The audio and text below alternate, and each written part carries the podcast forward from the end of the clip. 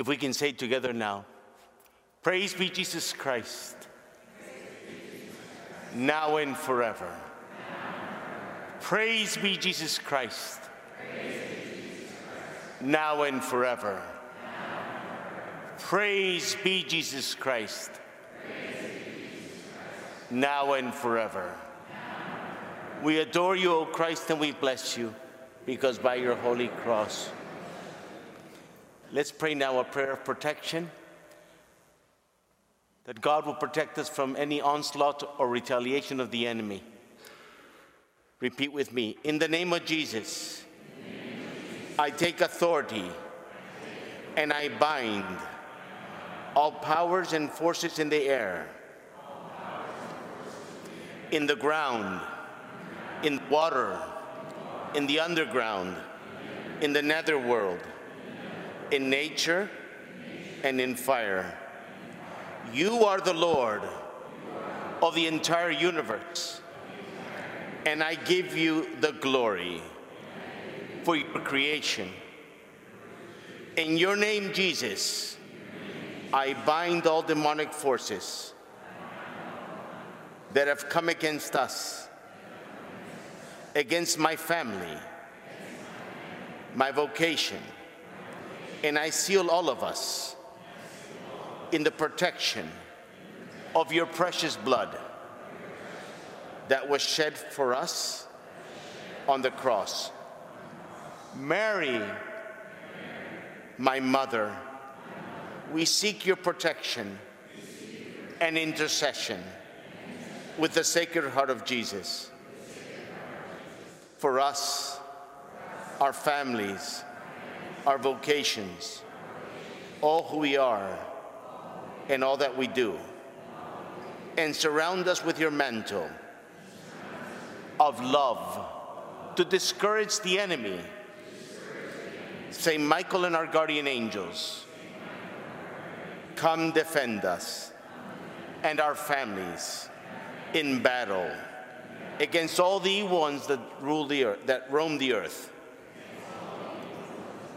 In the name of Jesus, I bind and command all the powers and forces of evil to depart right now away from us, our homes, our lands, our loved ones, all that we own, our vocations. And we thank you, Lord Jesus. Thank you, Lord Jesus. Thank you, Lord Jesus, for you are faithful and a very compassionate God. Amen. Hail Mary, full of grace, the Lord is with thee. Blessed art thou among women, and blessed is the fruit of thy womb, Jesus. Holy Mary, Mother of God, pray for us sinners, now and at the hour of our death. Amen. Please be seated.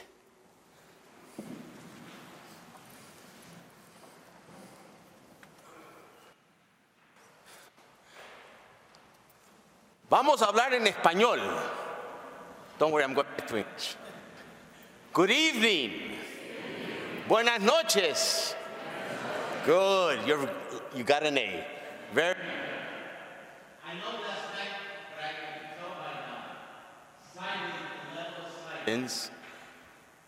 that there was a lot of stuff happening in the heart. That's good. But if you haven't dealt with the stuff in your life, it can be scary because you're feeling stuff you never felt. Now remember this God is reality. He can only deal with the real you. The Trinity is not a dysfunctional home.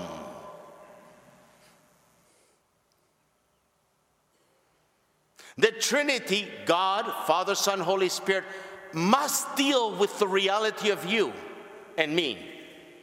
The enemy, the devil, tries to distract us so we won't deal with reality. The only way to be free and begin to live on earth as it is in heaven, we prayed in the Our Father, is that God deal with the real you and the real me, our issues. Last night I shared, as a young man in the seminary, Jesus, I heard him say, bring two handkerchiefs. He wanted to deal with the issue of my father beating me. And my dad beat me bad. But Jesus didn't act as if it didn't happen. Now, there's a scripture that we need to know. If we're going to advance in the spiritual life, if we are uh, going to stop living as orphans and as favorite sons and daughters in Jesus the Son, in the house of Papa, Papa, in that house called the tabernacle, there's no fighting. One time, as I approached Jesus to expose him in my private chapel, I heard him speak in my house, in here. My son, actually, he calls me pequeño. Pequeño. As you approach me to expose me, all of heaven feels my joy to see you. Imagine the joy of Jesus as I'm approaching to expose him is so great that his joy can be felt in all of heaven. But it's for you also.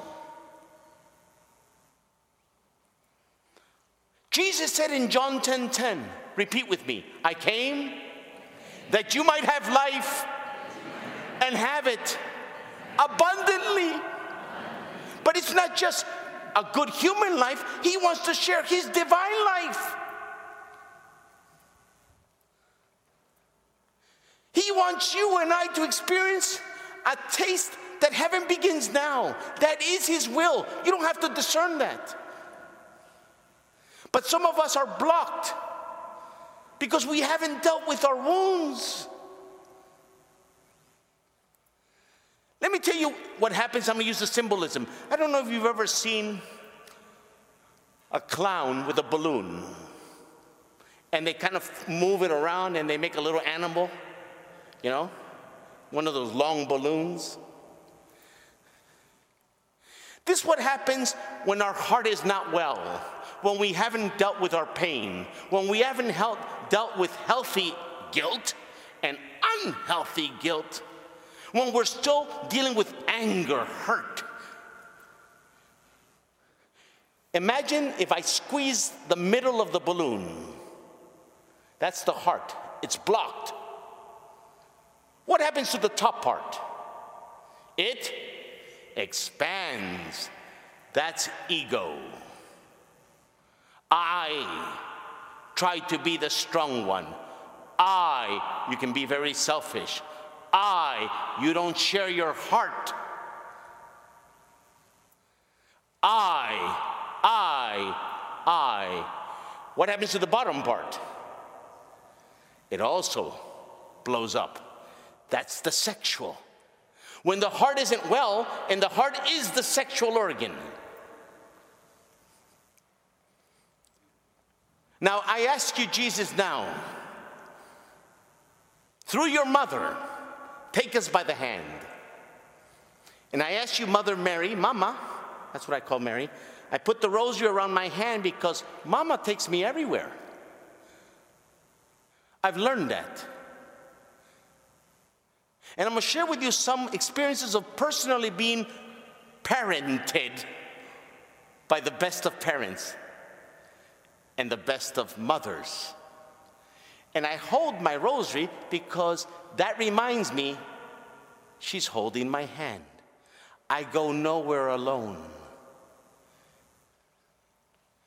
because I'm little, I'm weak. So, how does God begin to deal with us? because he must. He wants you free. Galatians chapter 5, verse 1 says, repeat with me, for freedom you were created. God wants us free. That's not in the Bible. But God wants you free of anything in the past, in the present, or worries about the future. He wants to be everything for you. Everything. And He wants you to be alive. I came that you might have life and have it abundantly. He wants your marriage to be alive. One of my greatest sadnesses when I give marriage retreats is that most marriages are happy being at best mediocre.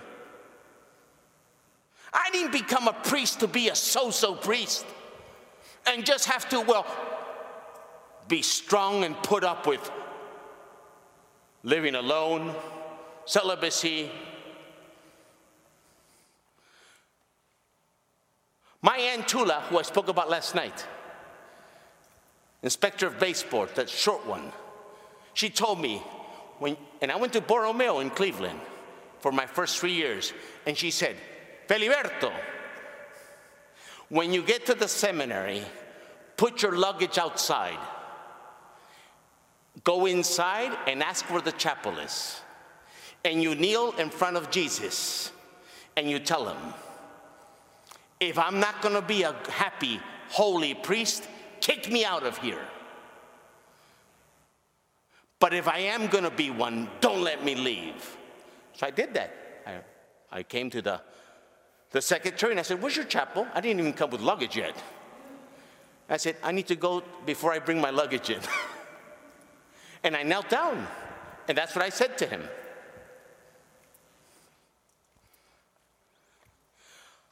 I'll be dead honest with you. And my life hasn't been easy.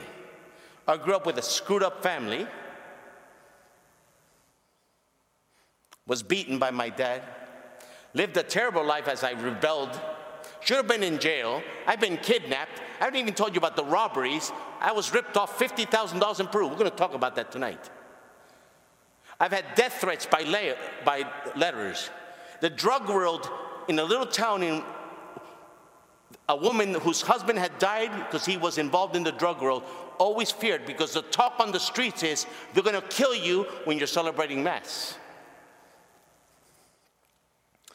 But with all that, and I know there's some of you that have suffered much more. I am way happier than I deserve. I don't deserve to be this happy and joyful. I really don't. And I'll tell you where it comes from. I'm going to say him, but also them, the Trinity. And God wants it for you. He really does. Because He can't take His eyes off you. And He has eyes for no one else but for you. And that is the truth. So, how do we move? Who was not here last night? Oh, yeah, yeah, yeah, yeah. Okay, I'm gonna give a two minute summary of last night. Okay, is that all right? Okay, okay. You can pay me later. Last night we spoke about what makes a person feel like they're orphaned emotionally and homeless. And some of us were orphaned. I gave some terrible, set, terrible situations last night. Do you remember last night? The woman whose mother never called her by her name? Remember that one? Her mother only called her what? Bastard bitch. I'm sorry I'm saying that in front of Jesus, but that's the truth. A woman who first time she slept in a bed was in college. Her father was a drunk. A woman who was raised where? A house of prostitution. And I'm not even going to get into the details. That she finally, at the age of 70 something, let it out, screaming, crying in my arms. But what I've learned in life, it isn't so much what was done to us or even the sins we've committed. That is not the defining factor. And some people, they live life as they're still victims. So, how are you doing, Susie? Oh, Father, if you only knew. And their whole identity is their wounds. But that's not your identity. Fulton Sheen, the great archbishop, said that the sun that melts the candles, softens them, makes them moldable, is the same sun that hardens waters that are muddied. In other words, both experience the same thing. One is softened, moldable, changeable, and the other one becomes, it resists and it becomes hard as rock. But both experience the exact same thing. So I've met some people in my life who've experienced somewhat stuff, but they're dead. They're like the walking dead. They don't have life, there's no joy. And I've met other people that have gone through horrendous things. And they have more life in them than I have words to describe. So it's not so much what happened to me or what was done to me, is how do I respond? So I want to begin by sharing with you the right way to suffer versus the wrong way to suffer. And I was taught this in secret, in total darkness interior. For 10 years, I went through something. I went through something that Jesus warned me my son, prepare for a strong trial that's approaching. I thought, oh, goody, they're gonna shoot me this time. I'll be kidnapped, and finally I get to go home. It was much worse. He warned me a month and a half before. You remember Jesus, it was on my priest retreat. He said, My son, prepare for a strong trial that's approaching. The event killed me, but I didn't die.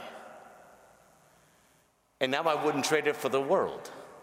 See, when you feel that way about something that is bad, then you know you're healed.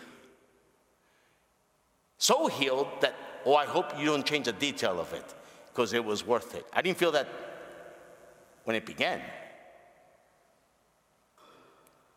So let's begin with what's the wrong way to suffer. Because we're going to deal with this evening how to move.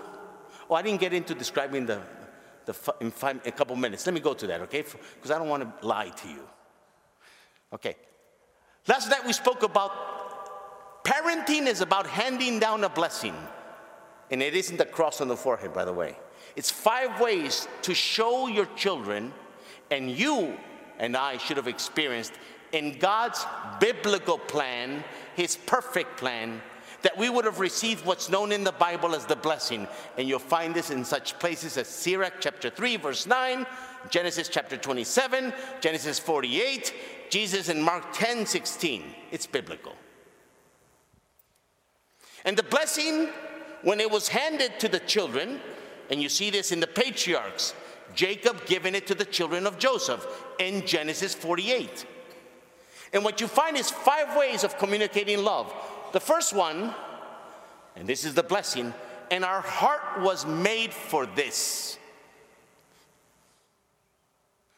A lot of loving affection, touch, kisses, tickles, rubbing of your back, hugs. The human heart needs that. If we didn't get that when we were little, as we go into adolescence, we look for it, and sadly, in the wrong places. Second of all, words from mom and dad that affirmed us, that taught us, instructed us, and at times corrected us. Words that were, I love you. If I'm wrong as a parent, forgive me. Words that communicated to teach me who am I? I would have loved to have had a mom and a dad that sat with me and said, You look sad. Tell me what's happening. And then they helped me to understand what I was feeling and to trust what I was feeling. You can tell people that haven't had this. When they get emotional, they'll say, I'm sorry, Father.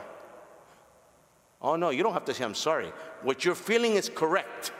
You should feel hurt. So, that kind of assistance to trust my heart. Are you with me? Now, this job is more for mothers. Mothers need to be connected. Put your head in, your finger in your head, please. The most important trip on the natural. Here to here, the heart. From my head to my heart. What does that mean? What does that look like in family life? Say with me I must allow myself to feel and to share what I'm feeling. That means intimacy. That's healthy. People who have struggles with pornography are very quiet. They're quiet. It's like a flat line emotionally. How you doing? Hmm? They're quiet. They're, they, they have a hard time connecting.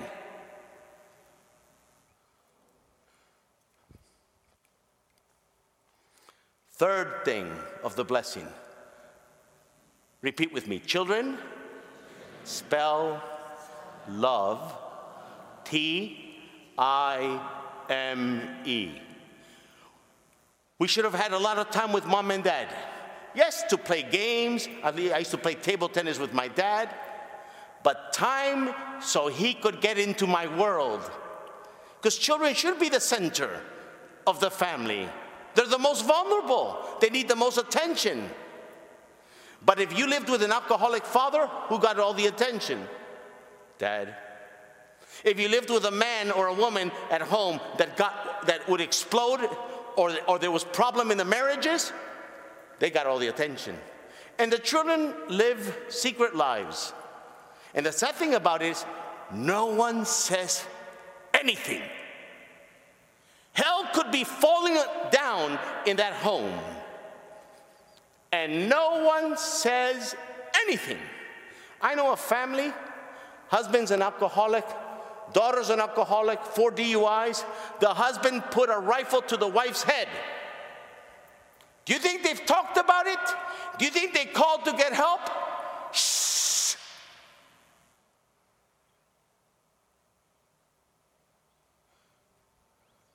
You're not allowed to feel or to say, ouch, I think there's something wrong here. And these are family members of mine, by the way.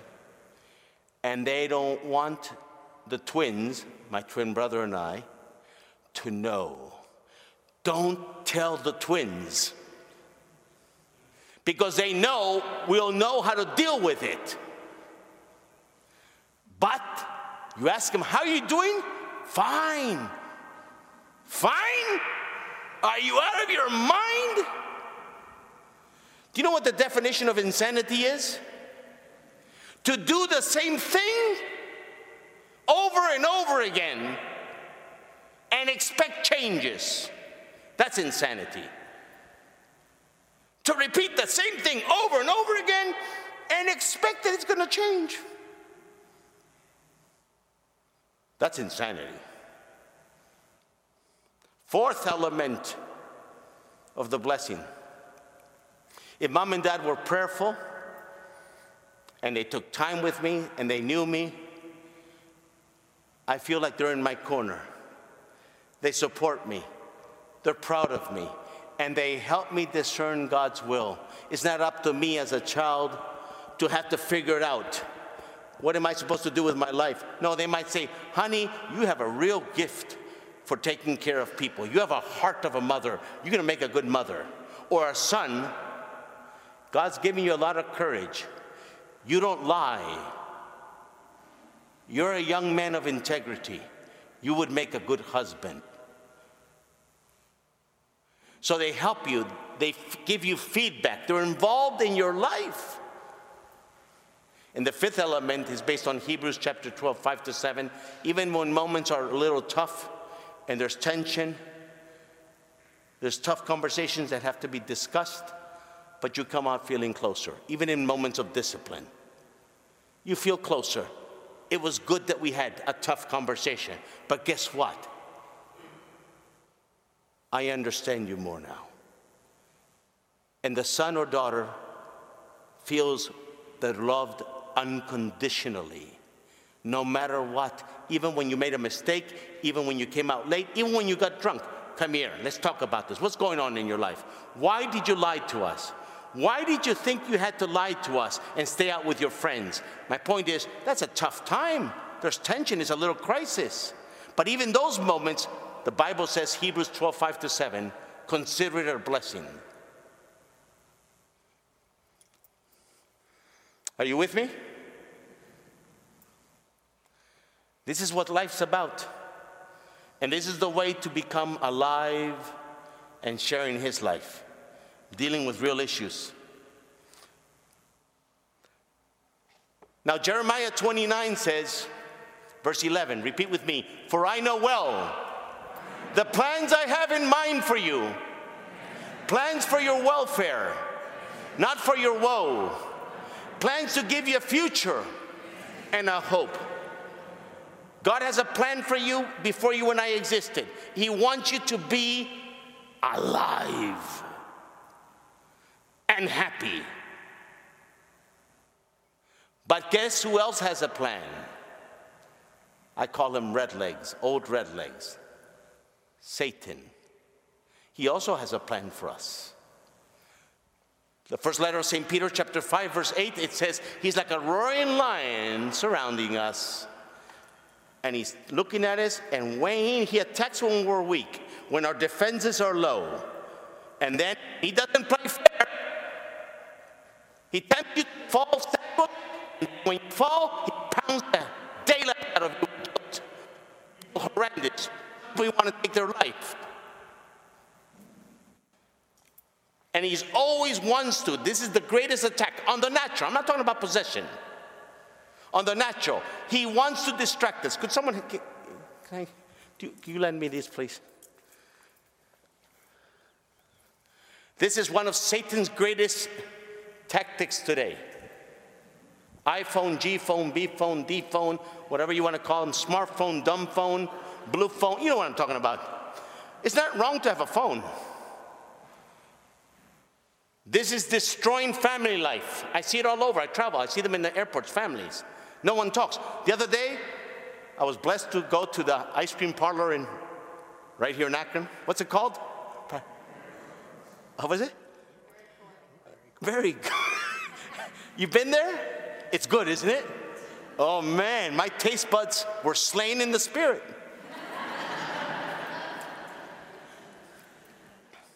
I went to this, what do you call it again?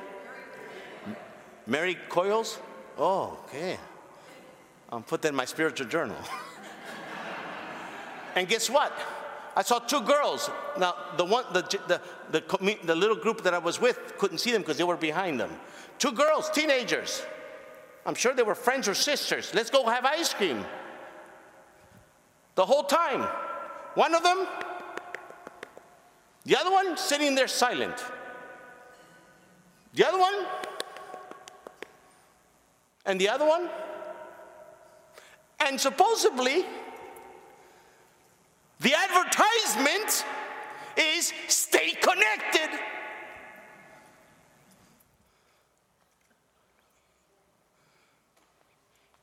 This kills the soul. Listen well. There's now studies that those that have these have depression 75% more chance. Because now they get into videos. And all these video games. I've heard confessions of young men confessing their attachment to video games. In the middle of the confession, they've been transformed, and Satan speaks to me through them. They were possessed. Now, I haven't seen that once. In Peru, I was chosen to be an exorcist. They're confessing their sin of this, and demons start speaking. What do I humbly recommend for families? Everybody comes home, turns off the phones, put them in a basket, we talk. We talk.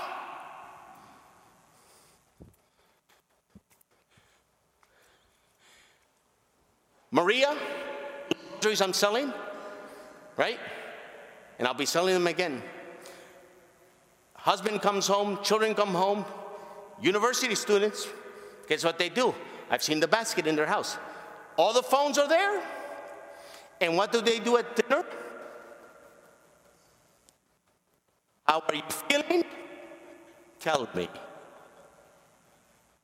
This woman grew up with a crazy family but she lives in one of the healthiest families that I know now. Youth, listen well.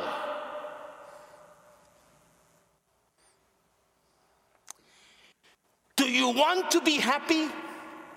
Because what is first in your life, I'll translate that, what you spend most time on becomes your God. Most people say, I don't have time for prayer, Father. It's because they spend so much time on this or video games or whatever, because that's become your God. And things, people, or places make lousy gods. And parents, you have an authority to look at your children's phones and see what they're watching and looking at. Some of your children I've dealt with this in my house, are looking at videos how to commit suicide, how to cut themselves because they feel so dead here. And I'm not even gonna tell you where they are being advised to cut themselves. Because they feel so dead. There's then some other videos how to invite Momo. You've heard of Momo? Who's heard of Momo? You haven't heard of Momo? Guess what? You, you play with Momo on the phone, you get possessed.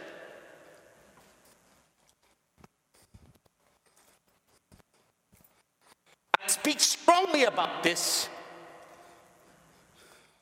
because this is what comes to me day in and day out. And the children are being devoured. Satan hates innocence. So he's destroyed families, he's destroying marriages, reinventing marriage, so now he's going after the most innocent ones.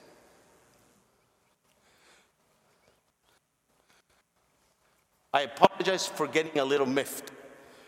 But this is what's called holy indignation. I cannot sit back.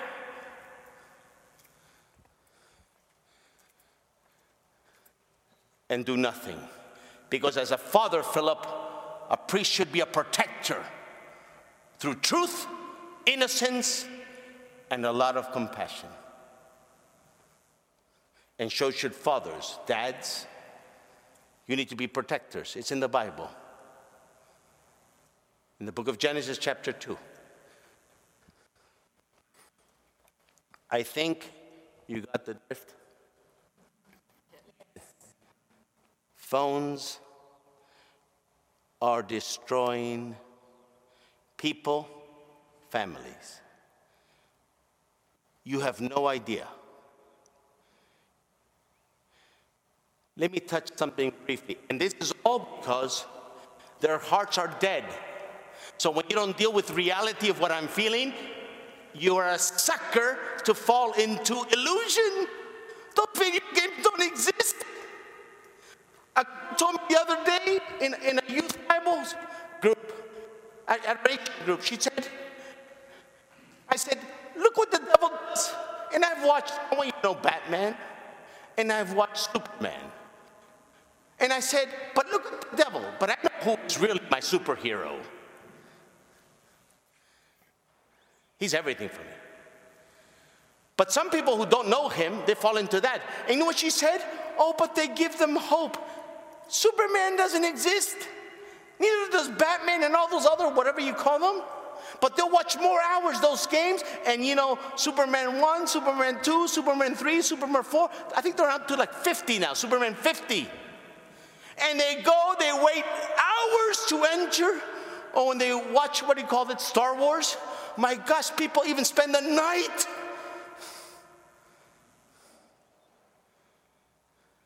That's all a sign of orphanage. Their hearts are dead. And he's waiting for them.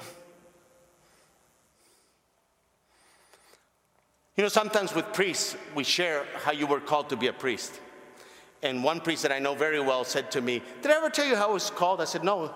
He said, I used to be a spy in the US Army. In one of the Gulf Wars in the Middle East, I would go in with my driver who was a Muslim, and we would go into a particular country to do my espionage work. But when I finished, I had to, they would turn off the lights, and we had to scram, get out of there quickly so they wouldn't find us. And one day, my driver says to me,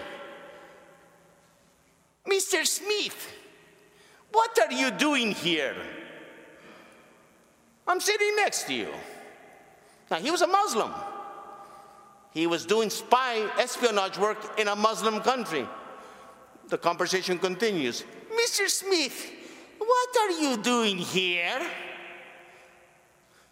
I'm sitting next to you. And then eventually, after he asked him, he said, You're a Catholic, huh? Yes. What are you doing here?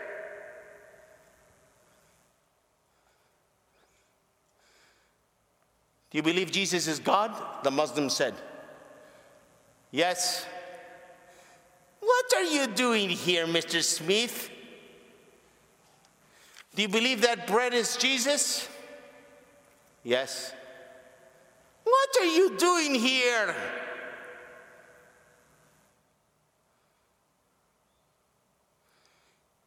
If I believe Jesus was God, Mr. Smith, and I believe that bread becomes Jesus, who's God, I would never leave the room where he's at.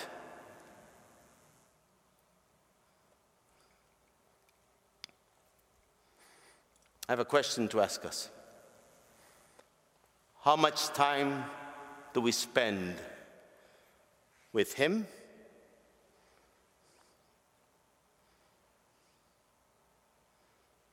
Because when you're with Him, eventually you will meet the Father, the Holy Spirit, and heaven will suddenly approach you at infinite speed.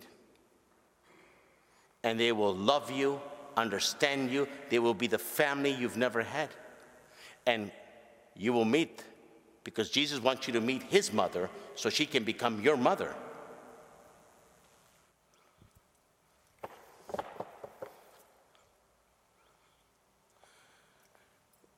Let's go to Luke chapter 6, verse 12. Jesus, who's God, and, and, and I, the other day I, I heard a confession of a young boy, suicidal, because of phones, by the way. I had to command a, an evil spirit. I'm not even going to say the name. Suddenly he said, Father, I'm happy.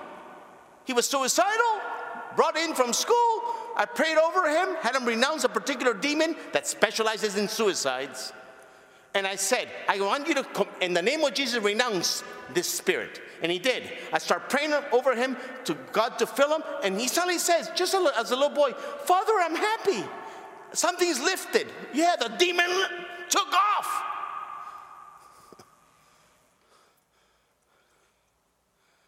Let's go to Luke chapter 6, verse 12. So, did Jesus pray or not? With Papa. You know, the word Abba doesn't means Abba means Dada. Jesus called his father Dada. Isn't that beautiful? Dada. In these days, he went out to the mountain to pray. You remember that, Lord? And all night, he continued in prayer. No, I know you don't have time for all night but you might have time for 15 minutes. Do away with some time on the phone and video games and internet. You'll have time for him, guarantee you. The brother of this young boy that was delivered from that spirit that was tempting him to commit suicide, he told me, My brother, I think he's like 11 years old, spends eight hours a day on the phone. Eight hours a day.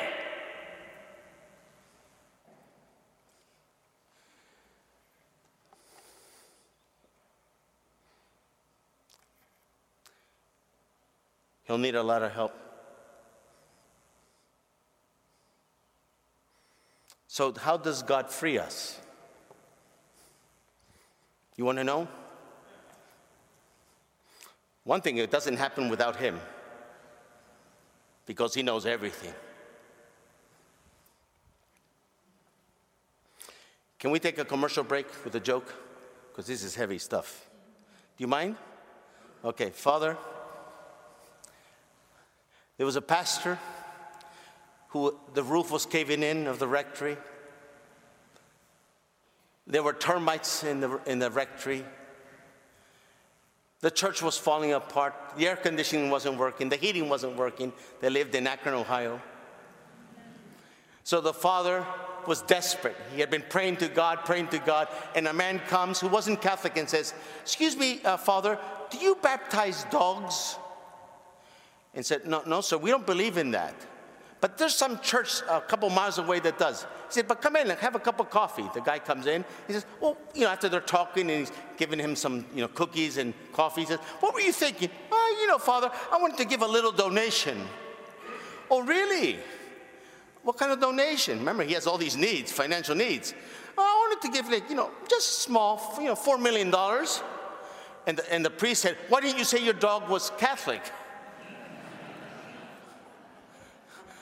So as the years pass, of course, he's fixed his rectory, he's fixed the church, the air conditioning is working, the heat is working, he's gotten a new car. He feels like life is pretty good, but he's haunted by this, oh my gosh, I think I committed a sacrilege.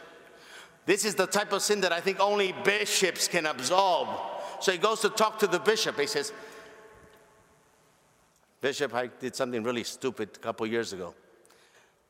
I baptized the dog and he told him his story. I was anxious, I couldn't sleep at night. I was pounding, pounding, begging God. And when this man came and he said he wanted his dog baptized, he gave me a donation of $4 million. And he said, I, I, I wonder if this sin can even be forgiven. He said, No, it can be forgiven. And obviously, you were overcome by anxiety, fear, you were haunted, your defenses were low, you weren't thinking right, you were desperate. Yes, of course I will absolve you for your penance. Ask the man, when does he want confirmation for the dog?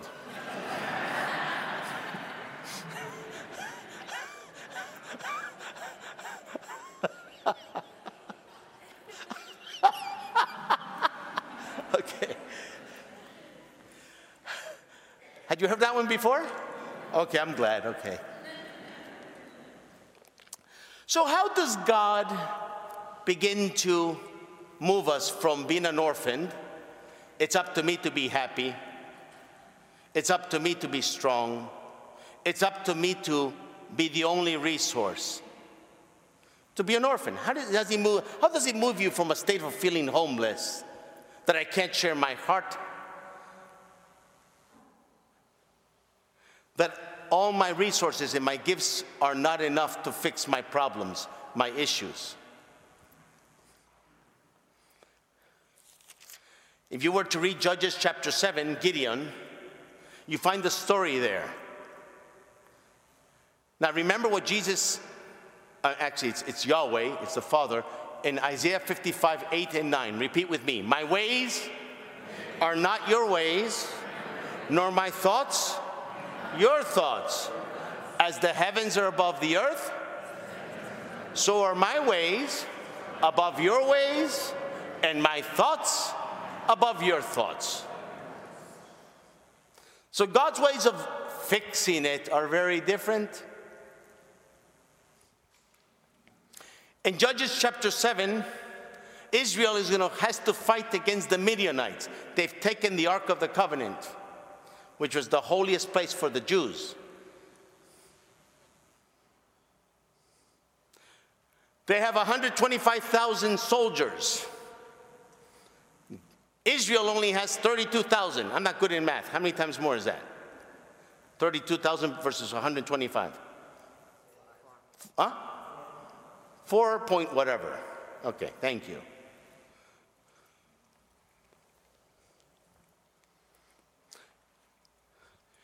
He shows up to Yahweh and he says, Help! You know what God says to him? You're too many, you're too strong. Announce to them, who's ever afraid can leave.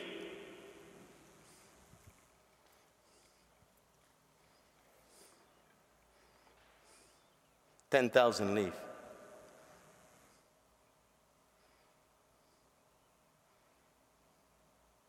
So he goes again.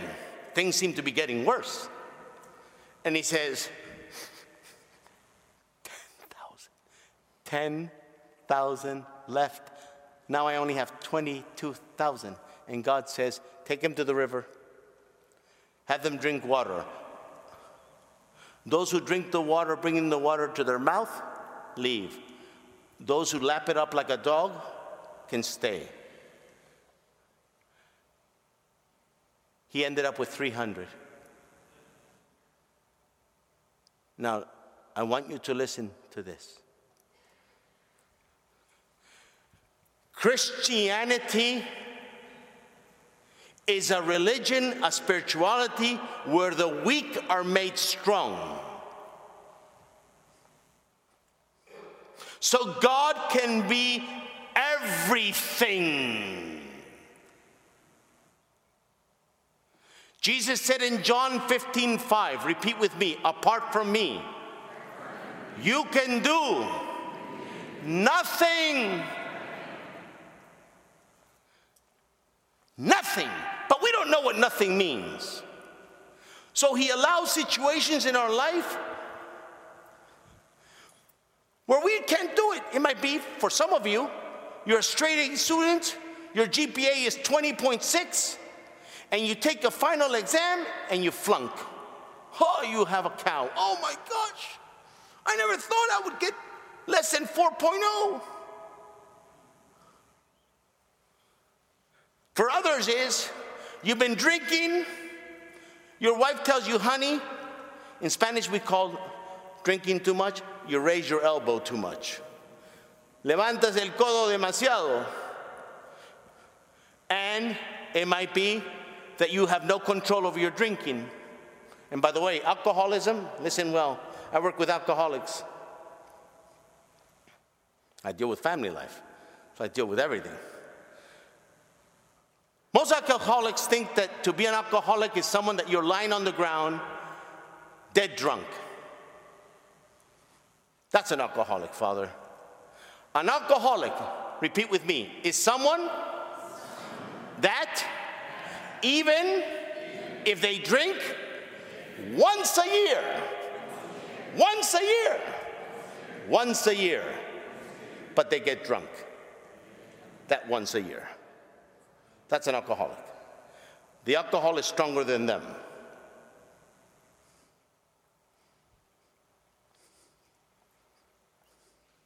Alcoholics are tough breed. They don't admit And they usually admit, I have a problem when they've lost everything.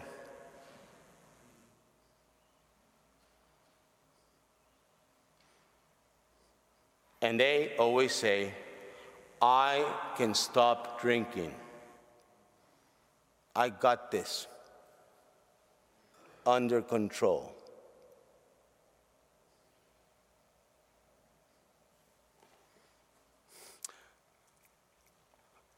Could I ask the men to please stand? Men. Most of us were told in one way or another, verbally or non verbally, you have to be strong. And we have issues that we've never worked on. Your wife has told you till the cows come home. Honey, you don't know how to talk, to share your heart. I'm that way, you have to love me. And we men usually get help when we are in a crisis. The only thing left of your house is ashes. Father, can you help me out? Please be seated. Women, they come knocking on the door immediately. Most of my appointments are all women, and they're talking to me about their husbands. And they, they know they need help and they want help. Whatever it takes, Father.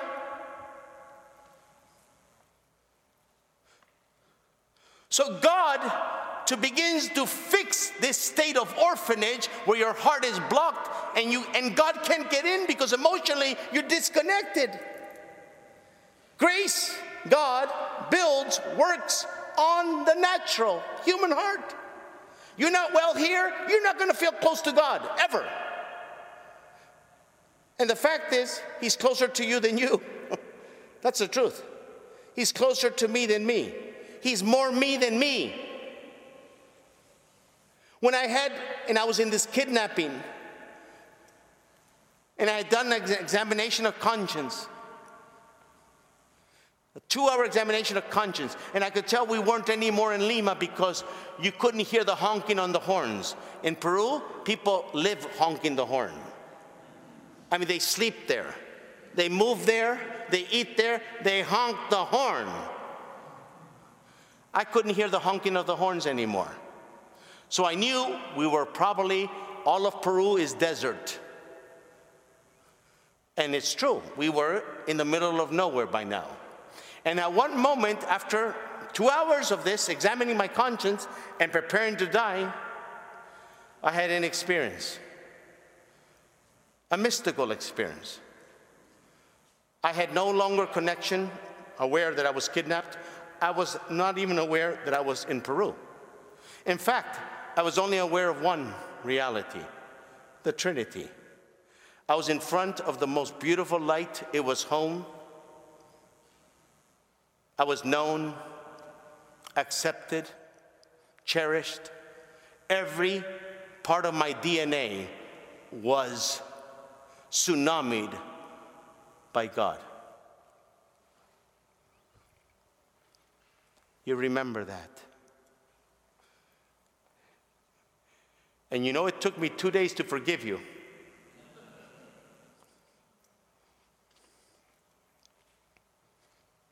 To this day, I still swallow tears when I'm sharing this. And I was told this my son, what separates you and us, you, us, the Trinity, time, your life on earth, and heaven, is a thread. In other words, there is no distance between God and us. And now I will share how to suffer incorrectly versus correctly. The majority of the world suffers incorrectly. That's why there's such confusion on identity, so many addictions, depression, everybody's on pills. It's ridiculous. He showed me in that 10 year period of suffering that killed me, but I didn't die. The details aren't important. And he warned me.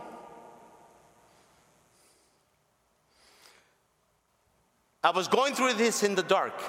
First lesson suffering, this is Psalm 6. Suffering blinds you. Suffering makes you and I think this is the final word. This is reality.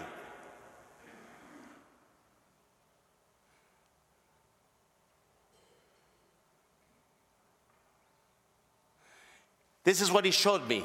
I didn't understand this, that my heart was taking notes. My head did not understand, but my heart knew, was being taught. The disciples went through a Holy Thursday, Good Friday, Holy Saturday, Easter Sunday. And each of those days symbolizes a stage in the process of being healed. I'll explain. Holy Thursday, the disciples left him. They took off. They went by themselves. They avoided their pain. The majority of the world in that, is in that stage of Holy Thursday. I don't feel, I don't let myself feel, I don't cry, I don't talk about it. And I try to be strong.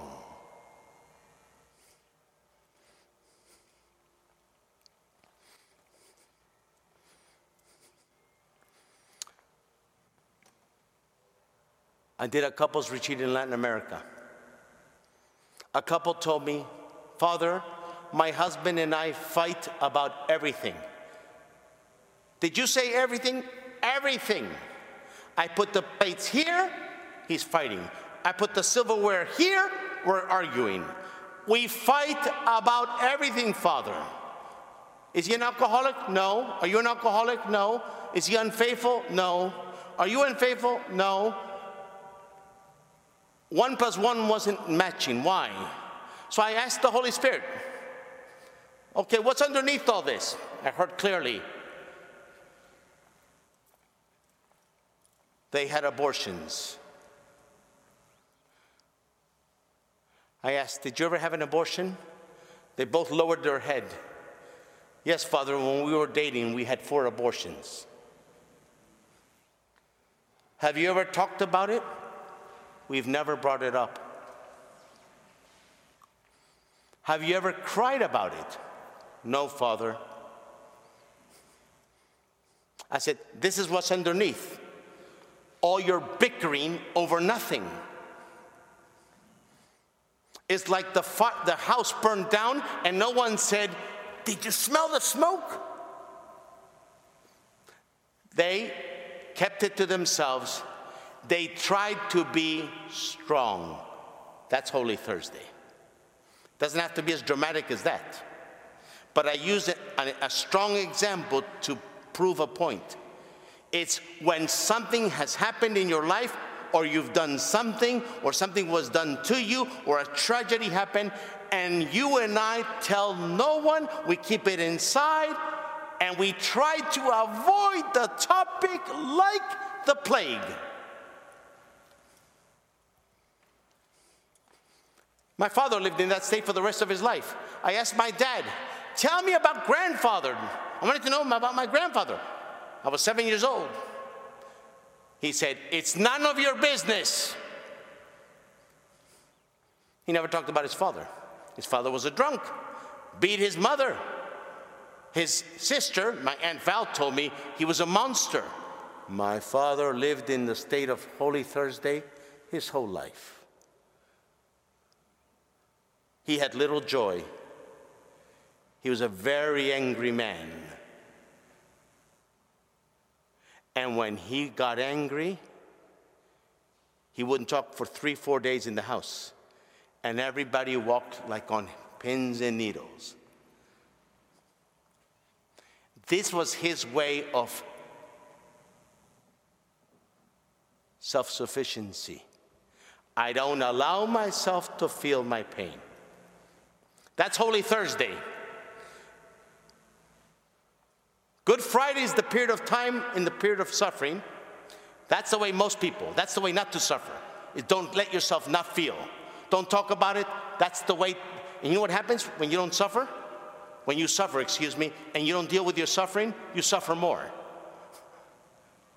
The way to suffer more is not dealing with your suffering, your pain.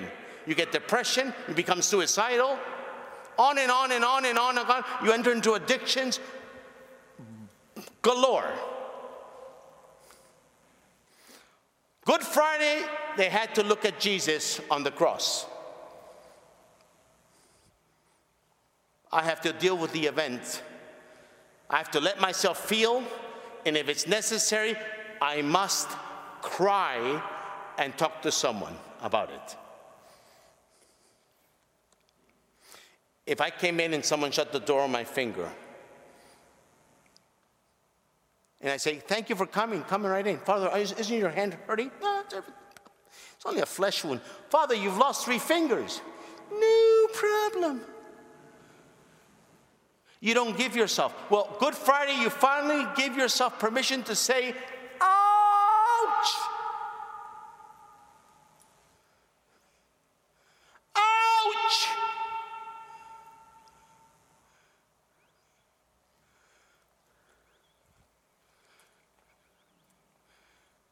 And you try to put words to that pain, you feel it because that suffering is doing a miraculous work in your heart. It's making you more human. It's divinizing you, it's making you holy. Some people, the first letter of St. Peter, chapter 4, verse 1 says, Those who have suffered in the flesh like Jesus have broken with sin. Some people only after real pain do they finally deal with their alcoholism or their anger or whatever the issues. The suffering forced them to look at their pain. And beware, if you like reading, you might read something and you think you understand it. That only means you understand it here. Just because we understand something here and we have degrees doesn't mean we understand it here.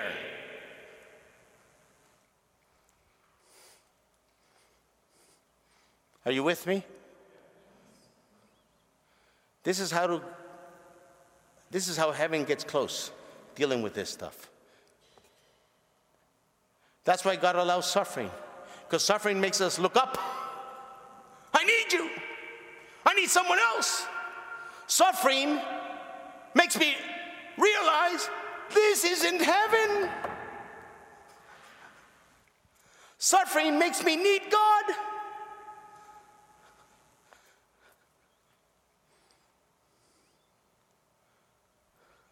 And suffering shows me I'm not God. And I'm not self sufficient. I need God. Do you know, I've learned to cry so much that when we watch an emotional movie in the community, guess who they put the box of Kleenex next to? I cry so much, it's hilarious. I cry over videos over German Shepherds. And I have a German Shepherd.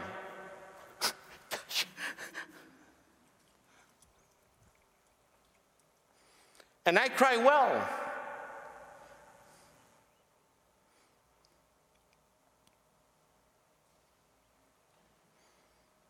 So, Good Friday, you have to cry, hopefully, talk to someone that knows the process and understands it.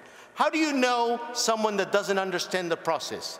You're talking to them and they're telling you something horrendous, and you say something like this Have faith. And I ask persons, What did you want to say? I wanted to slap them, Father. Of course I have faith. Or you start crying. Okay, stop crying. That's enough. Okay, okay, stop crying. Stop crying. That's when you can tell someone who has no clue. There was a priest in an Asian country, I was giving a priest retreat. The priest, for the first time, was saying it I was sexually abused as a child. He was weeping, screaming in my arms. I brought the Blessed Sacrament because I have a part in my priest retreats where I bring the monstrance, and the priest holds Jesus to their heart. The priest started to wail, screaming, as the love of God was dealing with his wound. The bishop said to him, Stop crying. You know what I wanted to tell that bishop? Shut up! Don't say a word! A bishop. No clue about the most important part of our human reality, our heart. Because the mind cannot wrap itself around God, only the heart is big enough. That's why it's so important to bring order with right reason and truth. But the heart needs to be dealt with. In my, fam- in my community, I call it my family, we, heart, we have a day called Heart Night. Now, we do this every day. And all we do, the men get together and we talk and share our hearts. Women, you would love this stuff. and we talk, we talk. And since we know how to listen to each other in a therapeutic way, we'll say, when you said this, your voice lowered or you paused. What's happening in there? We're very observant. We listen what's called therapeutically. And then once a month, we do it with the sisters. We have more intimacy in my community than the majority of marriages, but we have no sex. Because intimacy is more about the heart. Real intimacy has little to do with sex.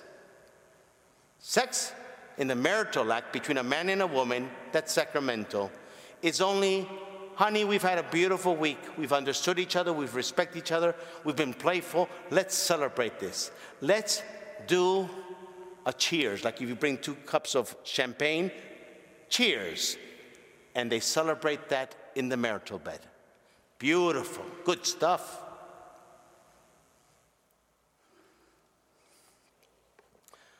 Holy Saturday.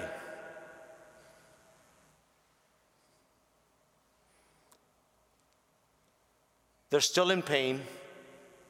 Jesus hasn't made himself obvious that he's alive and he's, he's the solution.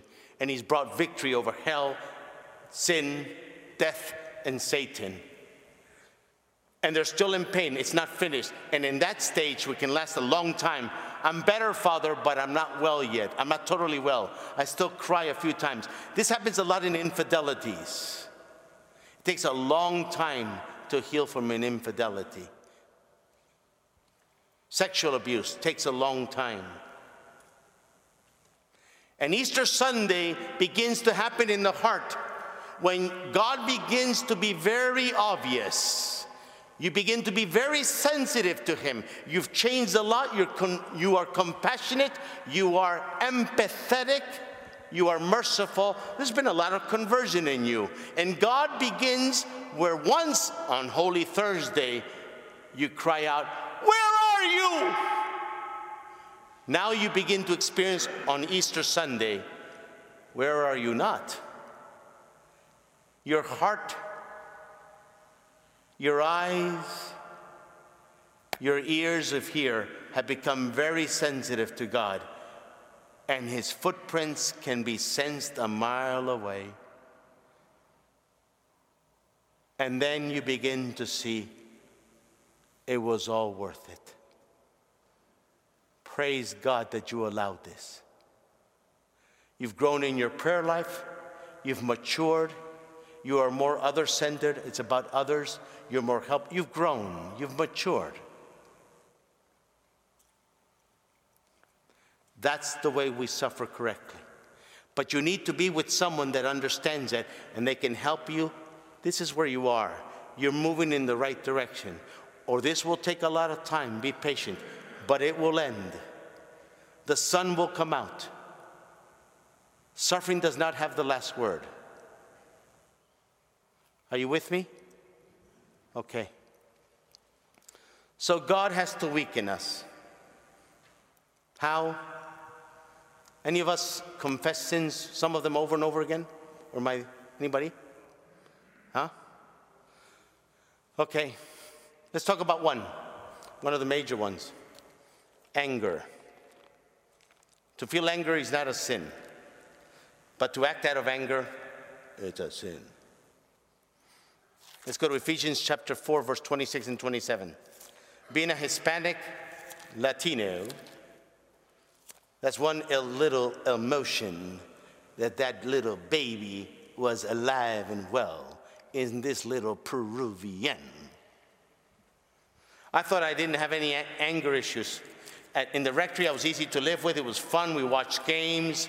It was so nice until I founded my community and I lost my patience. One time, I told a brother, You thank God I didn't meet you before my conversion, I would kill you. Of course, I would go to confession. now, say this with me. I'll quote St. Augustine. If, repeat, you give a bad example in your sin, give a good example in your returning to God. Which basically means repent, admit it, ask forgiveness quick. Don't make excuses.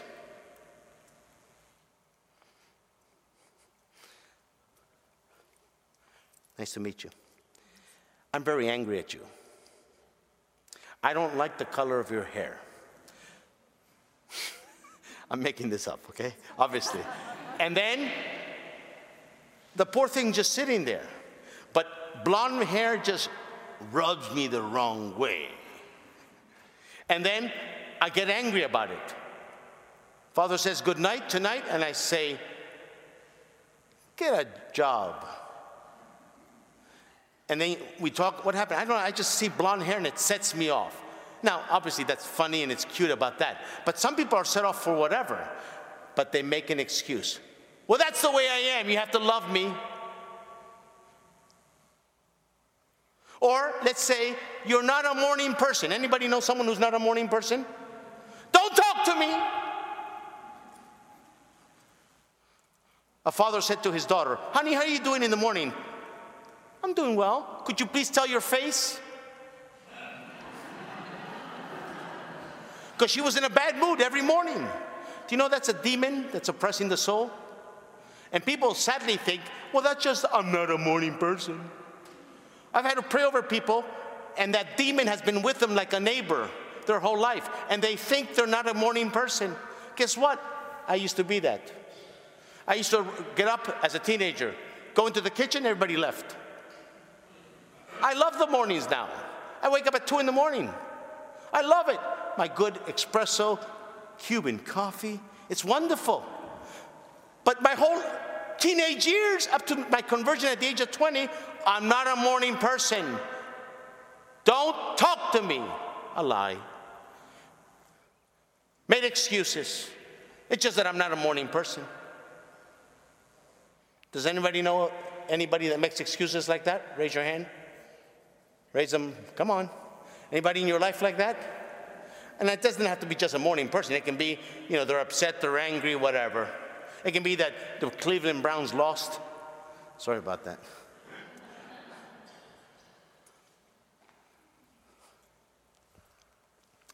St. Paul says, Be angry. You can, you can feel anger. It's all right, not a sin. But do not sin. Do not let the sun go down. Don't go to bed angry. And give, an op- and give no opportunity to the devil. How does the devil attack? With anger. Your husband calls you and says, Honey, the boss has said I have to work late. Again, she hangs up the phone. She starts thinking in her mind, I'm putting his pillow, a blanket on the couch. He's sleeping on his own tonight. A few minutes later, the idea comes don't warm up his food, serve it cold.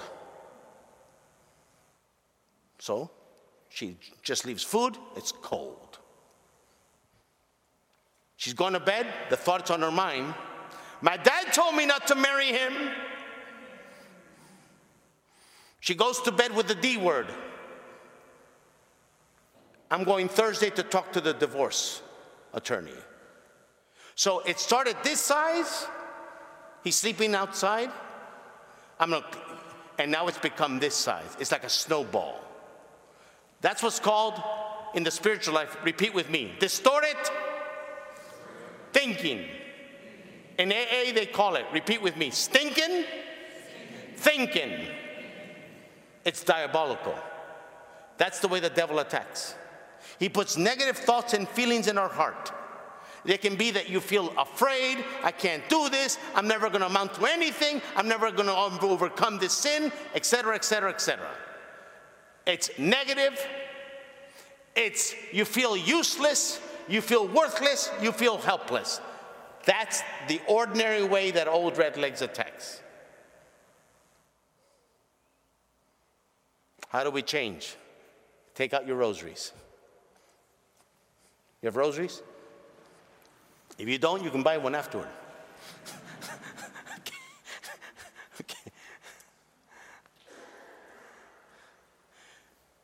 The Lord taught me this in 2005 because I used to try to overcome my impatience by, I'm not going to get angry. I'm not going to get angry. I'm not going to get angry. You know what happened to me? I got angry. I try to do it with my willpower. God has to destroy all self sufficiency. That was an orphan speaking. I have to be strong. I have to overcome this with my willpower. And God said, Son, you're going to keep falling. I used to go to confession and tell the priest, Don't move, I'll be right back.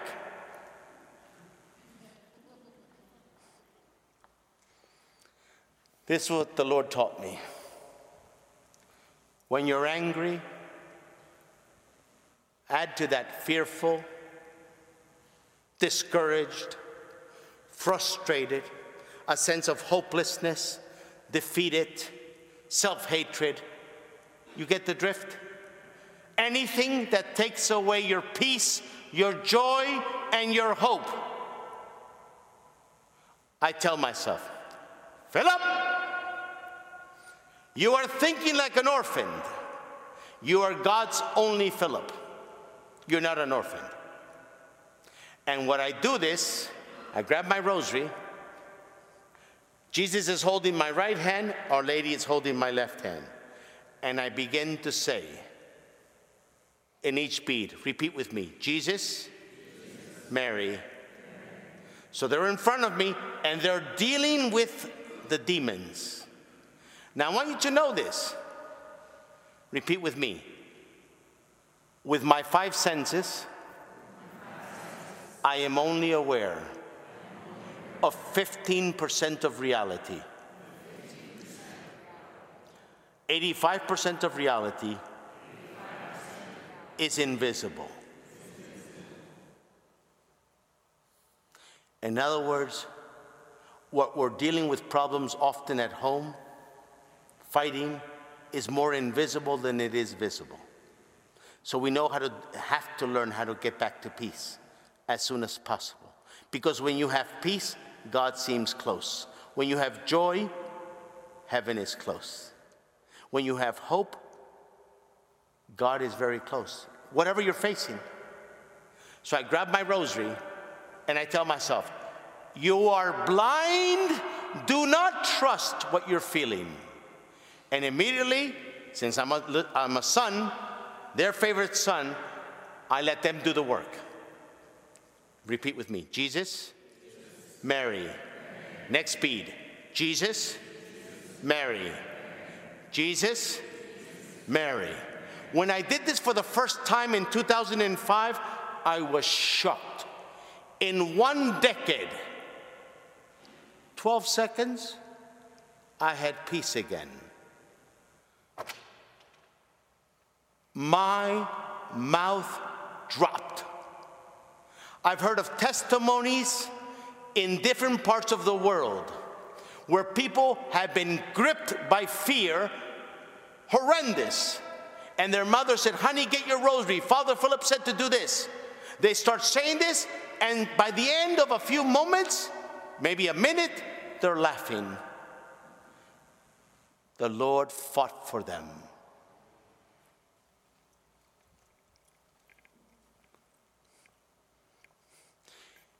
This is so important in the spiritual life. My brother, could you please stand up? Por favor. Eh. What is your name? Gabriel. Gabriel, ¿habla español? Bendito sea Dios. Ven acá. Ven acá, por favor. Okay, Gabriel. Okay. I'm going to ask you to move around. Move around. I'm the, I'm the surgeon and I want to operate on Gabriel. Start moving around. Good. Keep moving. Now, would I be able to operate on Gabriel? Why? He's moving. A surgeon must what? Put the patient to sleep. And then the surgeon can do the work. Let's thank you, Gabriel. Asiento, por favor. Muy amable. Let's apply this to the spiritual heart and life. If there's agitation in my life, if I'm always angry, worried, down, frustrated, discouraged, and there's noise in here, the divine physician, Jesus, cannot do his work. So, what did the devil do?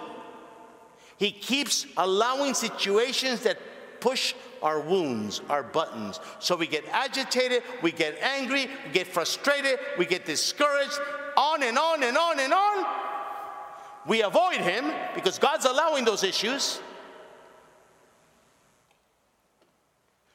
And he wants to allow those issues because he's trying to convince you you need me.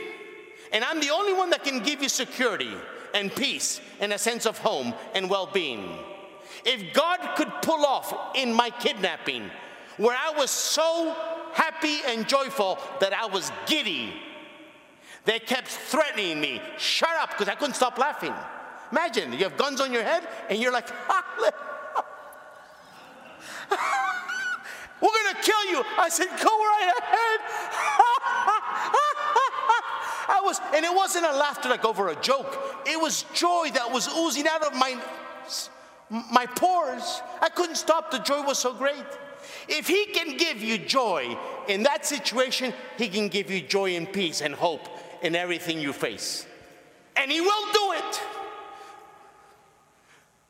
But he wants to use those situations over and over and over and over again so you will need him.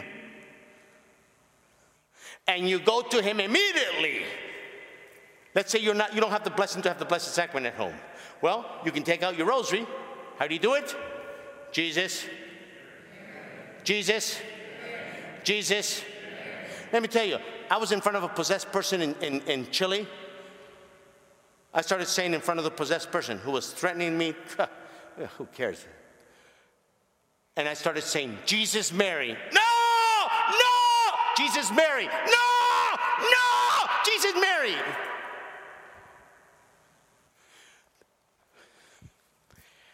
When you say the name of Jesus and Mary, hell shakes. So you have an authority as a baptized son and daughter of God. Hallelujah. Hallelujah. Hallelujah. Let's talk about certain sins. Do you mind if we're going a little long? Because this is a lot of stuff. I apologize. Is that all right? I'm sorry? Yes? Okay. Briefly, Romans chapter 1. I used to be the priest in my diocese that dealt with, with men who struggled with same-sex attraction, homosexuality. The homosexual community would go to me. I don't know why. And there's not one poor gentleman that I dealt with as they were dying of AIDS that did not have this father wound. They were so starving for the father's attention, affection, attention, that their heart would explode into the sexual. And if you want a good book on this, on to explain why someone can grow up, by the way, it's not proven that you're born that way. I've asked psychologists and psychiatrists throughout the world. It's a theory, but it's far from being proven. And the book is called, and I recommend it, The Battle for Normality, Ignatius Press. I know a lot of parents who tell me, my daughter has come home saying she's a lesbian. Or this. And she thinks she is. One man came to me saying, Father, ever since I was a little boy, I've been a girl. I'm having a sex change. I prayed with him, had him renounce a particular demon. I said the prayer of the breastplate of St. Patrick. He wrote me months later, I don't know if you remember me, Father. I came to you with this in this country. Ever since we prayed together and I renounced this, and you prayed that prayer with me, Father, the thought does not even occur to me to have that operation and go through that garbage. John Hopkins University, the department that dealt only with this type of operations, closed the department down because it doesn't work.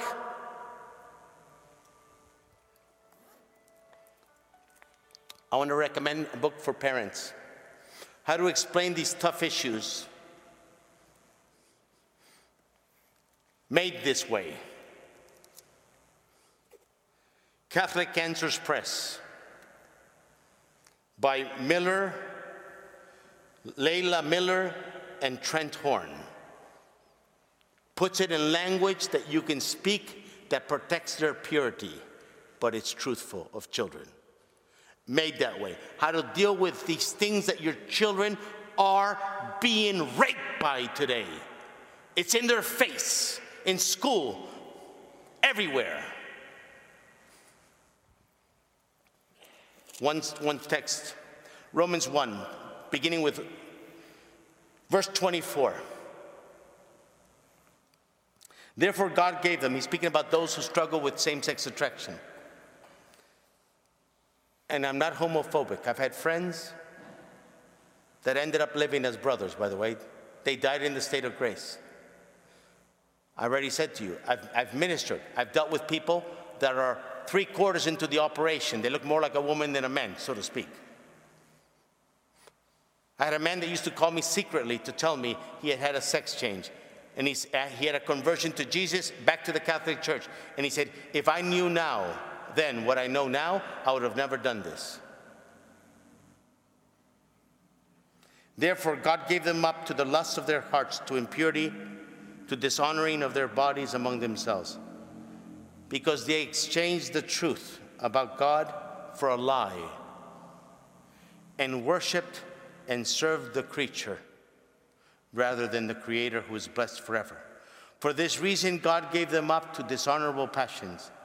Their women exchanged natural relations for unnatural, and the men likewise gave up natural relations with women and were consumed with passion for one another men committing shameless acts with men and receiving their own, in their own persons the due penalty of their error. Every man that I anointed on their deathbed told me they were miserable. Every man that I've ever talked to. My heart goes out to them. And by the way, if you want to understand a little more about the issue of what's happening in the church today, I recommend a book and about American culture by Bella Dodd. She was a communist who worked with Joseph Stalin, the leader of the Soviet Union. He had agents that were filtering in into the American culture, universities, atheists, and people that were living immoral lives. And he, she, by herself, infiltrated, just by herself. She was one of the agents. She had a conversion experience in the 1950s. She, by herself, infiltrated into the Catholic seminary system 1,100 atheist homosexuals. Because Joseph Stalin knew he could not defeat the church and United States from without, so he went within.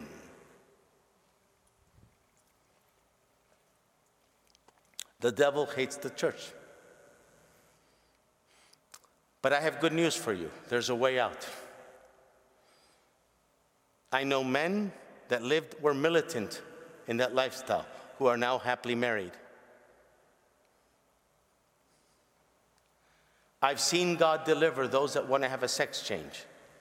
They're now well. Praise be Jesus Christ. I knew a man that used to dress up as a woman. He's now free. When I began the prayer experience with him, the lights of the house went out. Satan was furious. We prayed with a light, the prayer. He's now set free. He did it. What is the solution? I'll put it to you very simply. And this is Teresa of Avila. Repeat with me some sins, some wounds are only driven out by a strong experience of God's love.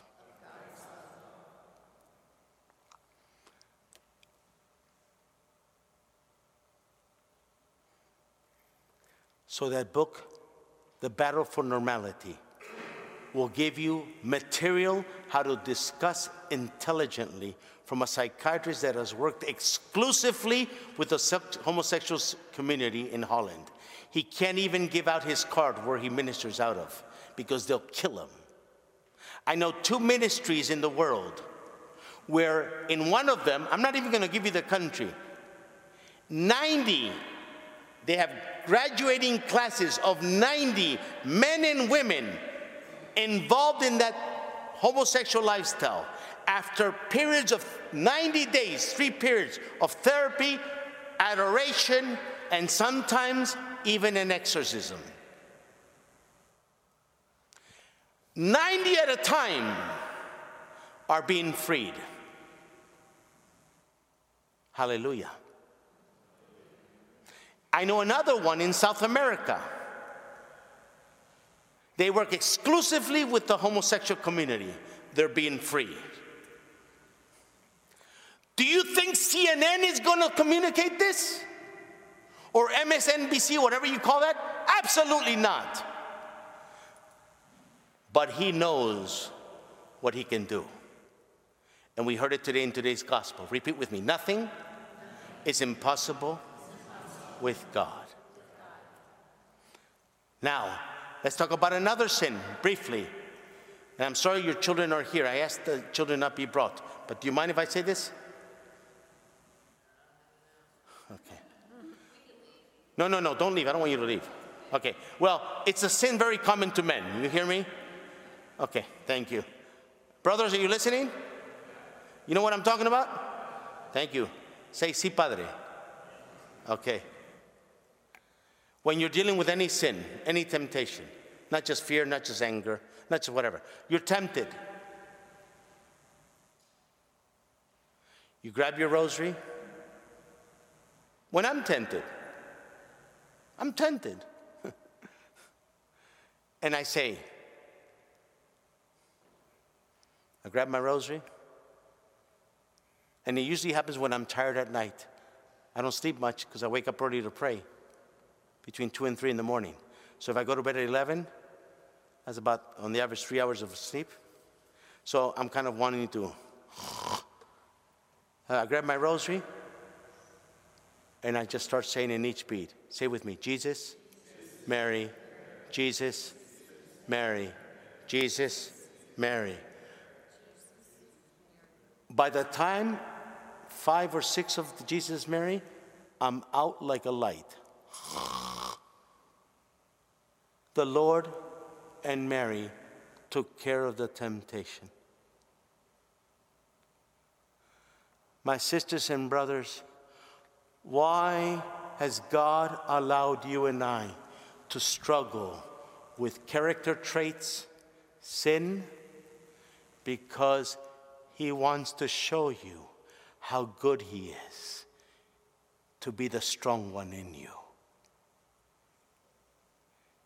Now, some of us deal with guilt for the past, and we've confessed it till the cows have come home. Anybody there? Raise your hand. If you're still feeling guilty over the past, raise your hand, please. You've been there, you've done that, and you got the t shirt? Amen. How do you deal with that? Let me show you the Father's heart. And I'll finish with this. I want you to know that this morning, old Redlegs didn't want me to deal with these topics. He made a real scene in my bedroom. I won't get into details. He didn't want me. He gives his cover away. He's an idiot. And I knew, ah, you don't like this. That's why I said the protection prayer this morning when we began this afternoon.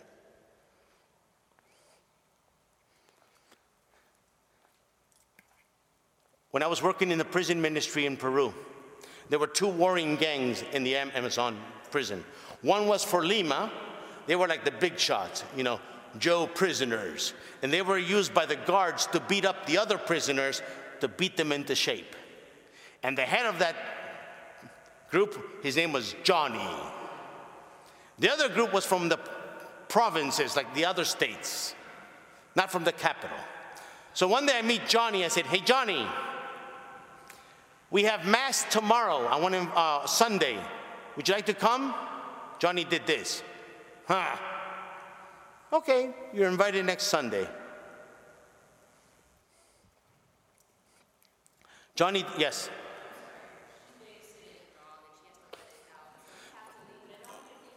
No, you're not being rude. Is the dog here? God bless you. God bless you. And in paz. yes, I love dogs. My brother says I smell people before I shake their hand. Thank you for coming.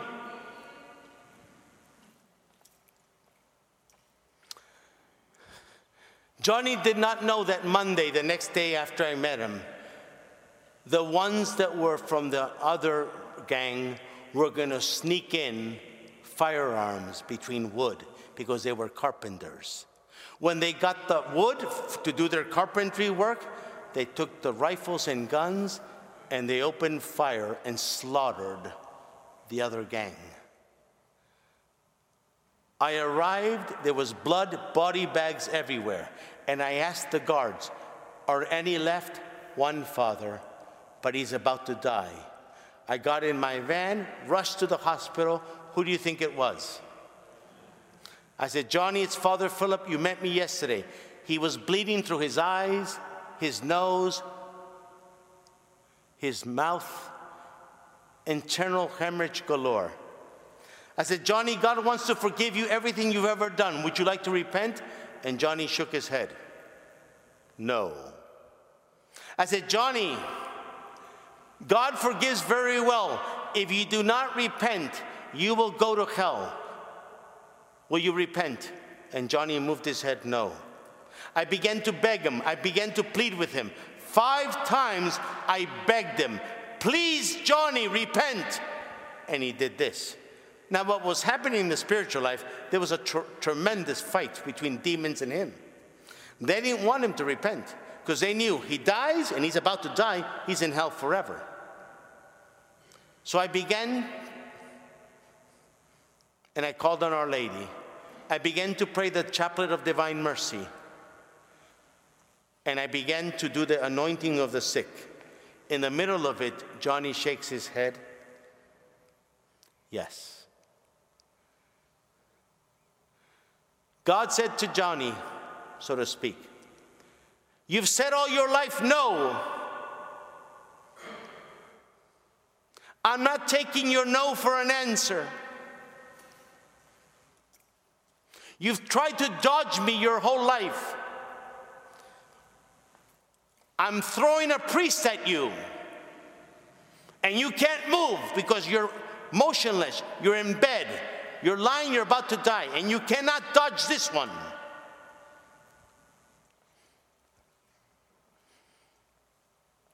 And Johnny died forgiven. He will be in purgatory prior to the cows come home. But he is forgiven. Now, that's how much God searches us.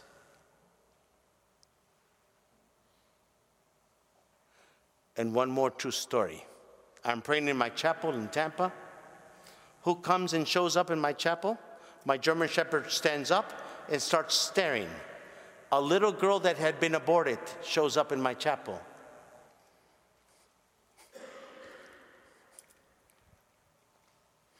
My German Shepherd is staring right at her. And she says to me, Father, God has allowed me to come to you. You have my mother's wedding tonight.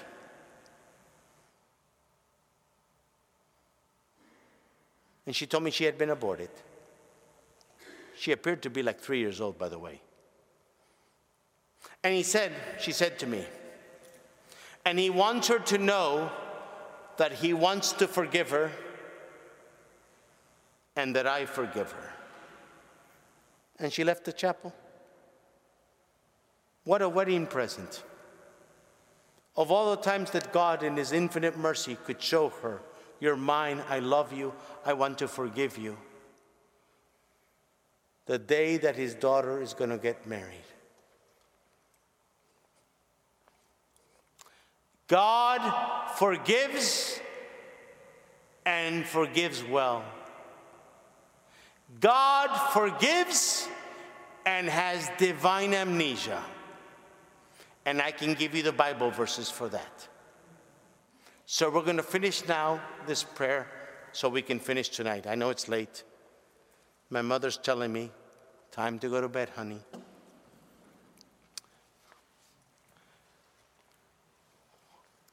Going back home, living back in the Father's house, is that this prayer becomes reality for you. Close your eyes, please.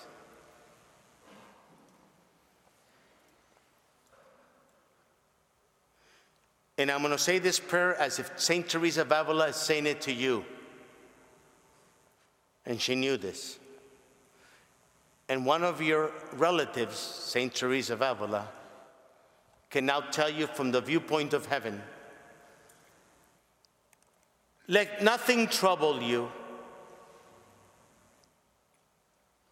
So I want you to give to God what is troubling you. Give it to them. Let nothing frighten you. What frightens us? What keeps us up at night? What robs us of our peace? All things pass away. God never changes. Perseverance obtains all things. Those who have God lack nothing. God alone suffices.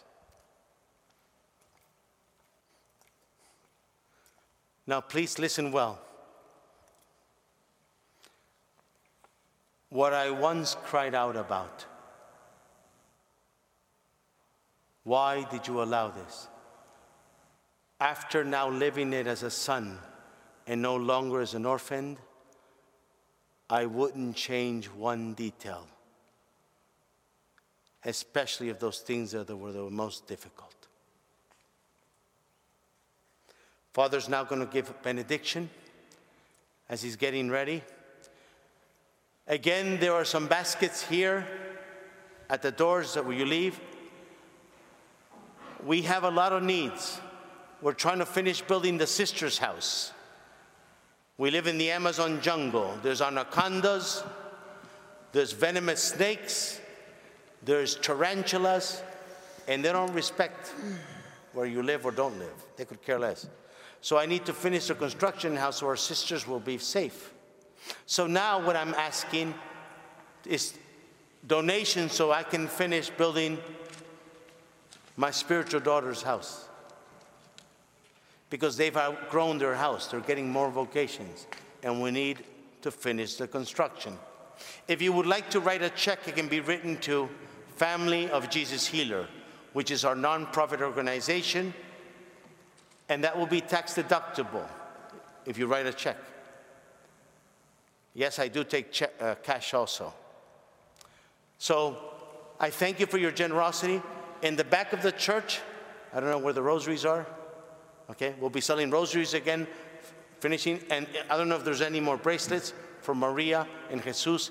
Jesus is totally blind. He makes uh, bracelets in the dark. And Maria was raped when she was 15. Now she's incredible. Okay, so we're trying to finish paying her little apartment by selling rosaries. And that will be at the back of the church for $10. Okay. Tomorrow's topic is how to live as a, the glorious freedom as sons and daughters of God. How to live that. And I want to include with that how do you know when angels are speaking to you? The saints choose you. You don't choose the saints. How do we know which saints have chosen us? And finally, I want to talk tomorrow about this.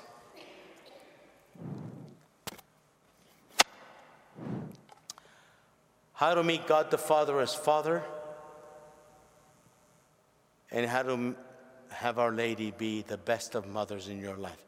Because there's many women walking around with mother wounds.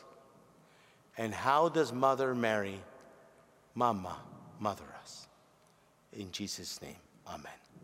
Pray with me. All glory be to the Father, and to the Son, and to the Holy Spirit, as it was in the beginning, is now, and ever shall be, world without end. Amen. As we're about to finish, I want to recommend if you've never been able to unload with your father and your mother, especially if there's wounds, to write a letter to your father and your mother, but to read it to Jesus in prayer. They will leap out and minister to you. Amen.